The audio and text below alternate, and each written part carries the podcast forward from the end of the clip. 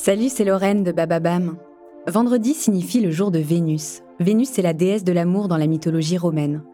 Et si vous écoutez True Story, c'est que vous aimez que l'on vous raconte des histoires extraordinaires. Alors pour célébrer la déesse de l'amour, découvrez chaque vendredi des histoires d'amour hors du commun de Love Story, le podcast de Bababam qui parle le mieux d'amour. C'est un des mythes littéraires les plus connus au monde. L'histoire de Tristan et Iseult fut d'abord orale, transmise au Moyen Âge par les jongleurs et les trouvères. Adaptée à maintes reprises, elle trouve un écho particulier dans notre imaginaire collectif.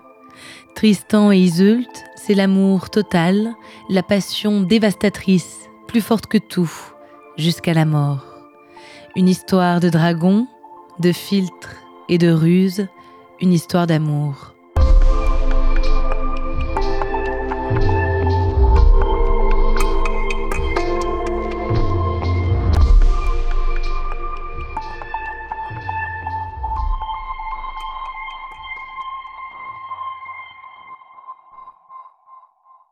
Pour la première fois dans Love Story, j'ai décidé de raconter une histoire de fiction. Pas n'importe laquelle, puisque Tristan et Iseult est un des tout premiers récits amoureux. Pourtant, vous allez voir, c'est une histoire qui surprend par sa modernité. On est loin du cliché du pro-chevalier et de la princesse un peu passive. Pour raconter cette histoire, très riche, j'ai décidé de faire appel à une professionnelle. Dominique de Martigny est médiéviste, maître de conférence à l'Université de Paris 3. La musique que vous allez entendre dans cet épisode est le prélude de l'opéra Tristan und Isolde de Richard Wagner. Les lectures de textes sont tirées des romans de Joseph Bédier et de Thomas d'Angleterre.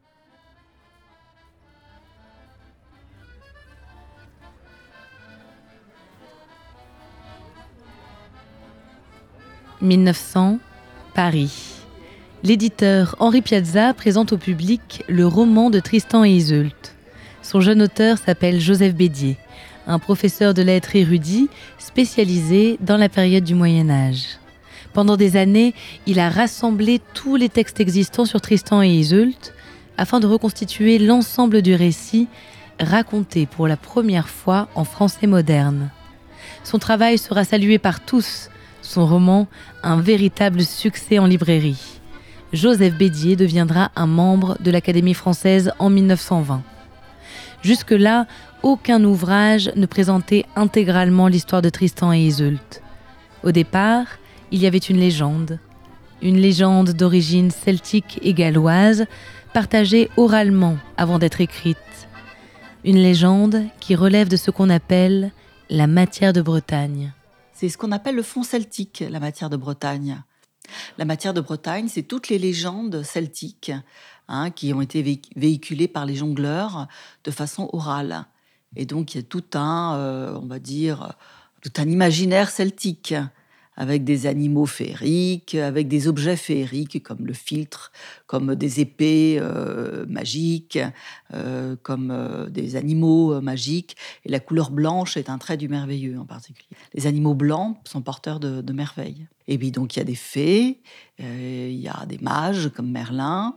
Ah, c'est un imaginaire, toute une matière. C'est ça qu'on parle de matière qui se condense dans des récits euh, particuliers. Au XIIe siècle, plusieurs auteurs rédigent l'histoire de Tristan et Iseult. Des versions en vers, toujours incomplètes. Des fragments qui composent tous une pièce du puzzle. Il y a la version de Thomas d'Angleterre, celle de Béroul en France. Il y a des textes plus brefs et des poèmes comme le lait du chèvrefeuille de Marie de France, sans oublier les versions allemandes. La légende de Tristan et Iseult, c'est la synthèse de ce riche corpus. Une histoire puissante qui a traversé les siècles.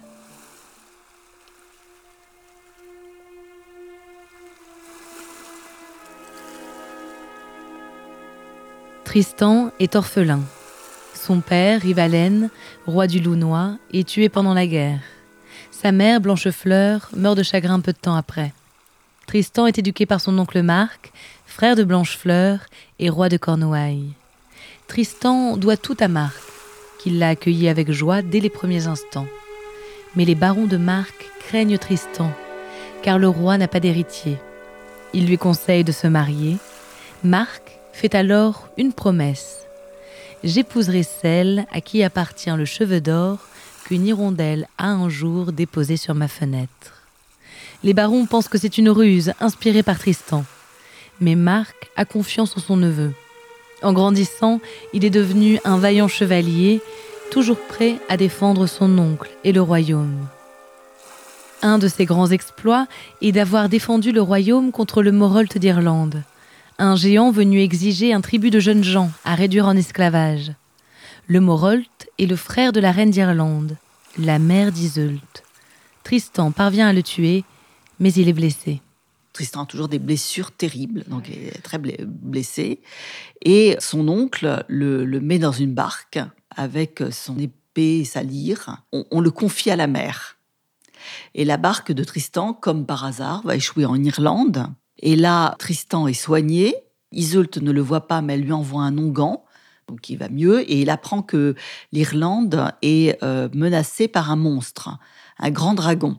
Et que le vainqueur de ce dragon pourra épouser euh, la fille du roi. Alors là, euh, Tristan, donc, qui est un vaillant chevalier, parvient à tuer le dragon.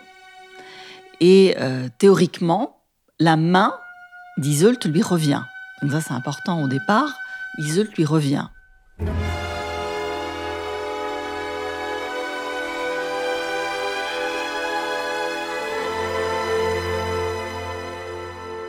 Iseult est une jeune femme magnifique, à la chevelure d'or. Quand il la rencontre, Tristan voit immédiatement en elle le cheveu blond recherché par son oncle Marc. Il accepte Iseult, mais seulement pour la remettre à son oncle, le roi de Cornouailles. Iseult est très contrariée. Elle, qui est âgée de 15 ans, ne va pas épouser le chevalier de son âge qui lui était promise, mais un homme plus vieux, pour qui elle doit quitter son pays. La mère d'Iseult concocte alors un puissant filtre d'amour pour faciliter l'alliance de sa fille et de Marc. Elle remet la potion à Brangien, la servante d'Iseult. Fille, tu dois suivre Iseult au pays du roi Marc, et tu l'aimes d'amour fidèle. Prends donc ce coutret de vin et retiens mes paroles. Cache-le de telle sorte que nul œil ne le voit et que nulle lèvre ne s'en approche. Mais quand viendront la nuit nuptiale et l'instant où l'on quitte les époux, tu traverseras ce vin herbé dans une coupe, et tu la présenteras pour qu'ils la vident ensemble au roi Marc et à la reine Iseult. Prends garde, ma fille, que seul il puisse goûter ce breuvage, car telle est sa vertu. Ceux qui en boiront ensemble s'aimeront de tout leur sens et de toute leur pensée, à toujours, dans la vie et dans la mort. Un bateau est apprêté et l'équipage quitte l'Irlande pour les Cornouailles. Un jour, les vents tombèrent et les voiles pendaient dégonflées le long du mât. Tristan fit atterrir dans une île et, lassés de la mer, les cent chevaliers de Cornouailles et les mariniers descendirent au rivage. Seul Iseut était demeuré sur la nef et une petite servante. Tristan vint vers la reine et tâchait de calmer son cœur. Comme le soleil brûlait et qu'ils avaient soif, ils demandèrent à boire. L'enfant chercha quelques breuvages, tant qu'elle découvrit le coutret confié à Brangien par la mère d'Iseult. J'ai trouvé du vin, leur cria-t-elle. Non, ce n'était pas du vin, c'était la passion. C'était l'âpre joie et l'angoisse sans fin et la mort. L'enfant remplit un hanap et le présenta à sa maîtresse. Elle but un long trait puis le tendit à Tristan, qui le vida. À cet instant, Brangien entra et les vit qui se regardaient en silence, comme égarés et comme ravis. Elle vit devant eux le vase presque vide et le hanap. Elle prit le vase, courut à la poupe et le lança dans les vagues et gémit. Malheureuse, maudit soit le jour où je suis née, et maudit soit le jour où je suis montée sur cette nef. Iseult, ami, et vous, Tristan, c'est votre mort que vous avez bu. De nouveau, la nef cinglait vers Tintagel. Il semblait à Tristan qu'une ronce vivace, aux épines aiguës, aux fleurs odorantes, poussait ses racines dans le sang de son cœur et par de forts liens enlaçait au beau corps d'Iseult son corps et toute sa pensée et tout son désir. Iseult l'aimait. Elle voulait le haïr, pourtant. Ne l'avait-il pas vilement dédaigné? Elle voulait le haïr et ne pouvait irriter en son cœur de cette tendresse plus douloureuse que la haine. Au troisième jour, comme Tristan venait vers la tente, dressée sur le pont de la nef, où Iseut était assise, Iseut le vit s'approcher et lui dit humblement Entrez, Seigneur. Reine, dit Tristan, pourquoi m'avoir appelé Seigneur? Ne suis-je pas votre homme lige, au contraire, et votre vassal, pour vous révérer, vous servir et vous aimer comme ma reine et madame Iseult répondit Non, tu le sais, que tu es mon Seigneur et mon Maître. Tu le sais, que ta force me domine et que je suis ta serve. Elle posa son bras sur l'épaule de Tristan. Des larmes éteignirent le rayon de ses yeux, ses lèvres tremblèrent. Il répéta Ami, qu'est-ce donc qui vous tourmente? Elle répondit L'amour de vous. Alors il posa ses lèvres sur les siennes. Mais, comme pour la première fois tous deux goûtaient une joie d'amour, Brangien qui les épiait poussa un cri, et les bras tendus, la face trempée de larmes, se jeta à leurs pieds. Malheureux, arrêtez-vous et retournez si vous le pouvez encore. Mais non, la voix est sans retour. Déjà la force de l'amour vous entraîne, et jamais plus vous n'aurez de joie sans douleur. C'est le vin herbé qui vous possède, le breuvage d'amour que votre mère Iseult m'avait confié. Seul le roi Marc devait le boire avec vous, mais l'ennemi s'est joué de nous trois, et c'est vous qui avez vidé le hanap. Ami Tristan, Iseult ami, en châtiment de la malegarde que j'ai faite, je vous abandonne mon corps, ma vie, et par mon crime, dans la coupe maudite, vous avez bu l'amour et la mort. Les amants s'étreignirent. Dans leur beau corps frémissaient le désir et la vie. Tristan dit Vienne donc la mort. Et quand le soir tomba, sur la nef qui bondissait plus rapide vers la terre du roi Marc, liés à jamais, ils s'abandonnèrent à l'amour. Arrivée à Tintagel, Iseult épouse Marc et devient reine. N'étant plus vierge, elle envoie Brangien à sa place dans le lit de Marc pour la nuit de noces. Ce ne sera pas la première ruse. Tristan et Iseult font preuve d'une inventivité hors du commun pour se voir. Ils usent de stratagèmes, de déguisements pour être réunis. Quand ils sont loin l'un de l'autre, ils souffrent le martyr. Ils vivent une passion dévorante qui les fait souffrir. Jamais ils ne semblent rassasiés l'un de l'autre. Les barons de Marc, qui gardent toujours un œil sur Tristan, finissent par les démasquer et par avertir le roi. Tristan est d'abord chassé du château, puis pardonné par Marc. Mais de nouvelles découvertes les incriminent. Tristan et Iseult sont condamnés à être brûlés vifs. Une fois encore, la ruse et le courage les sauvent. Ils parviennent à s'enfuir ensemble. Ils trouvent refuge dans la forêt du Mauroy. Là-bas, ils vivent en pleine nature sauvage, à l'abri du regard de la cour.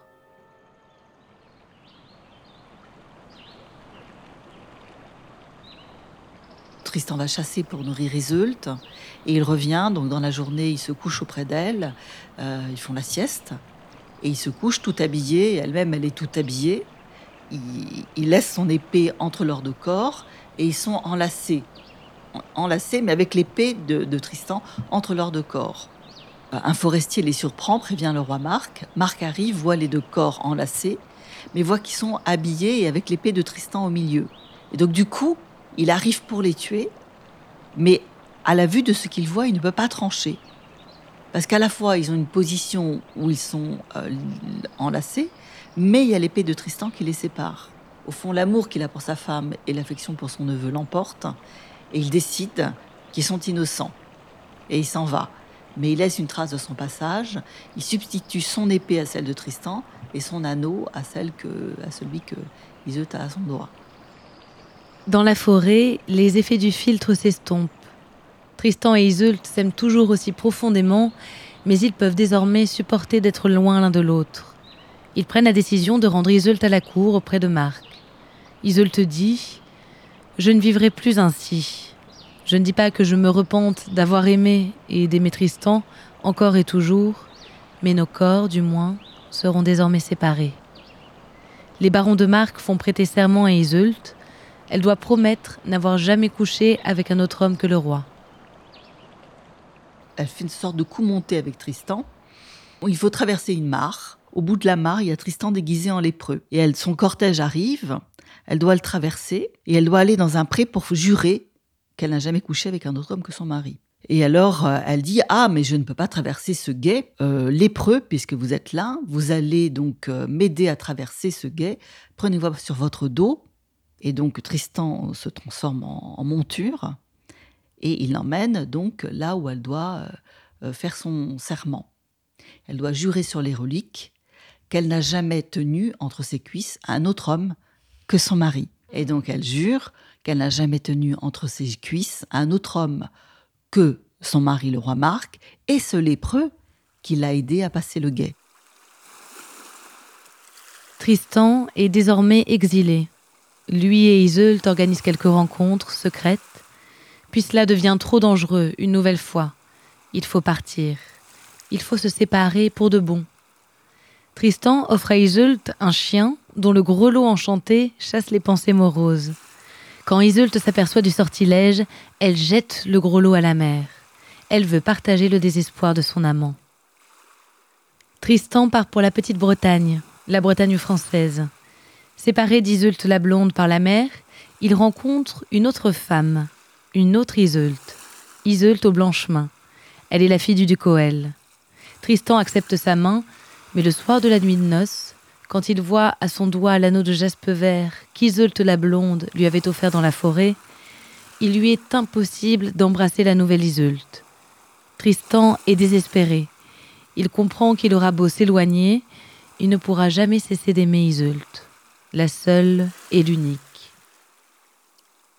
Tristan vit toujours en Petite-Bretagne, mais il se trouve qu'il est encore une fois blessé. Et il est blessé à mort, et il sait qu'il ne guérira jamais, il ne peut guérir que s'il est soigné par Isola Blonde, qui en plus a des talents de, guérisseuse. Il fait venir auprès de lui son, son ami Kaedine et lui dit Kaedine, va chercher pour moi Isola Blonde. Si tu parviens à me la ramener sur le navire, fais dresser une voile blanche. En revanche, si elle ne vient pas, fais dresser une voile noire. Mais il se trouve que sa femme Iseult, au blanchemin, a tout écouté la conversation.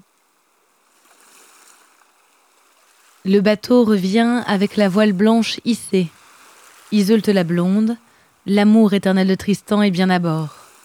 Mais Tristan est alité. Il demande à sa femme Iseult de lui indiquer la couleur de la voile. Par jalousie, elle lui dit qu'elle est noire. Tristan rend alors les armes. Il dit Je ne puis retenir ma vie plus longtemps. Il répète trois fois Iseult, ami.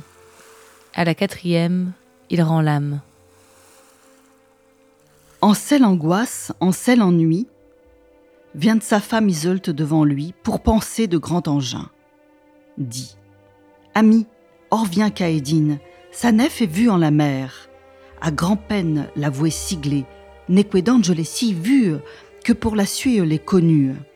Dieu douins que telle nouvelle apporte, dont vous au cœur ayez confort. Tristan tressaille de la nouvelle, dit à Iseult. Amie belle, savez pour veille que c'est sa nef? Or me dites, quel est le trèfle Tso dit Iseult. Jol sait pour veille. Sachez que le sigle est toute neire. Très long amont élevé haut, pour ceux que l'ivance ne leur faut. Dont à Tristan, si grande dolour, on que note n'advra maour, et tourne souhait vers la parouée donc dit Dieu sauve, Isolte et moi. Quant à moi ne voulais venir pour votre amour, mais souhaite mourir. Dieu ne puis plus tenir ma vie. Pour vos mourir, Isolte, belle amie. N'avez pitié de ma langour, mais de ma mort, à vrai dolor. Sommet ami grand confort, que pitié, à vrai de ma morte. Ami Isolte, trois fois dit à la carte rend l'esprit.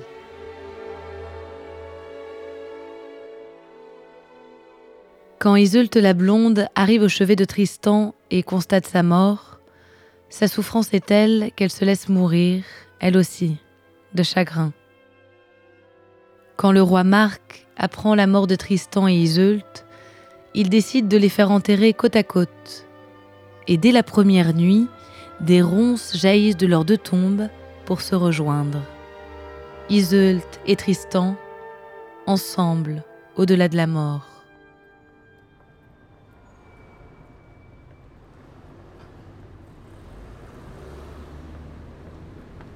L'histoire de Tristan et Iseult peut parfois surprendre par sa modernité.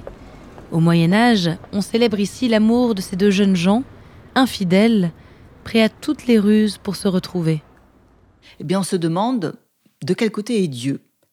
Et en fait, Dieu s'avère être du côté des amants. Dieu, au fond, leur passe tout. C'est comme si leur passion est telle qu'elle, euh, qu'ils ont même la sympathie de Dieu. Et un grand enjeu, c'est de savoir sont-ils coupables ou pas? Parce qu'ils font des choses qui sont répréhensibles, mais au fond, ils n'en sont pas responsables. Ils ne peuvent pas se repentir, puisque pour eux, ils n'ont pas la notion d'être coupables. Et donc, les, romanciers poètes du Moyen Âge voulaient exposer cette chose extraordinaire que la passion humaine.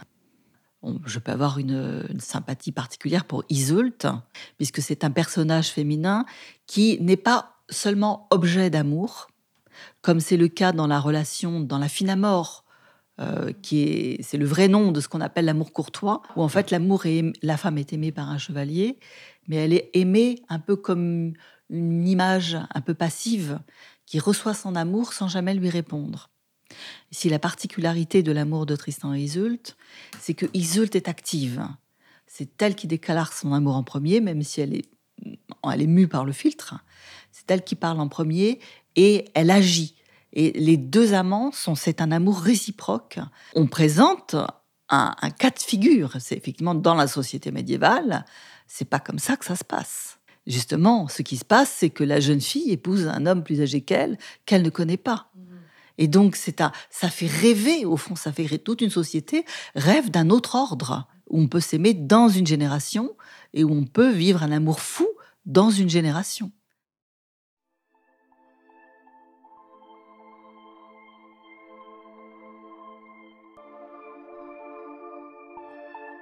L'histoire de Tristan et Iseult n'a cessé d'inspirer siècle après siècle. Dans l'éternel retour de Delannoy et Cocteau, Tristan devient Patrice et Iseult Nathalie. Il y a aussi les opéras, les pièces de théâtre, les chansons populaires. Car ce qui se joue dans cette histoire qu'on raconte aujourd'hui presque comme on l'a raconté au Moyen Âge, c'est la fascination pour la passion, pour l'amour qui dévore, qui fait souffrir et dont on ne peut se défaire. Un amour éternel.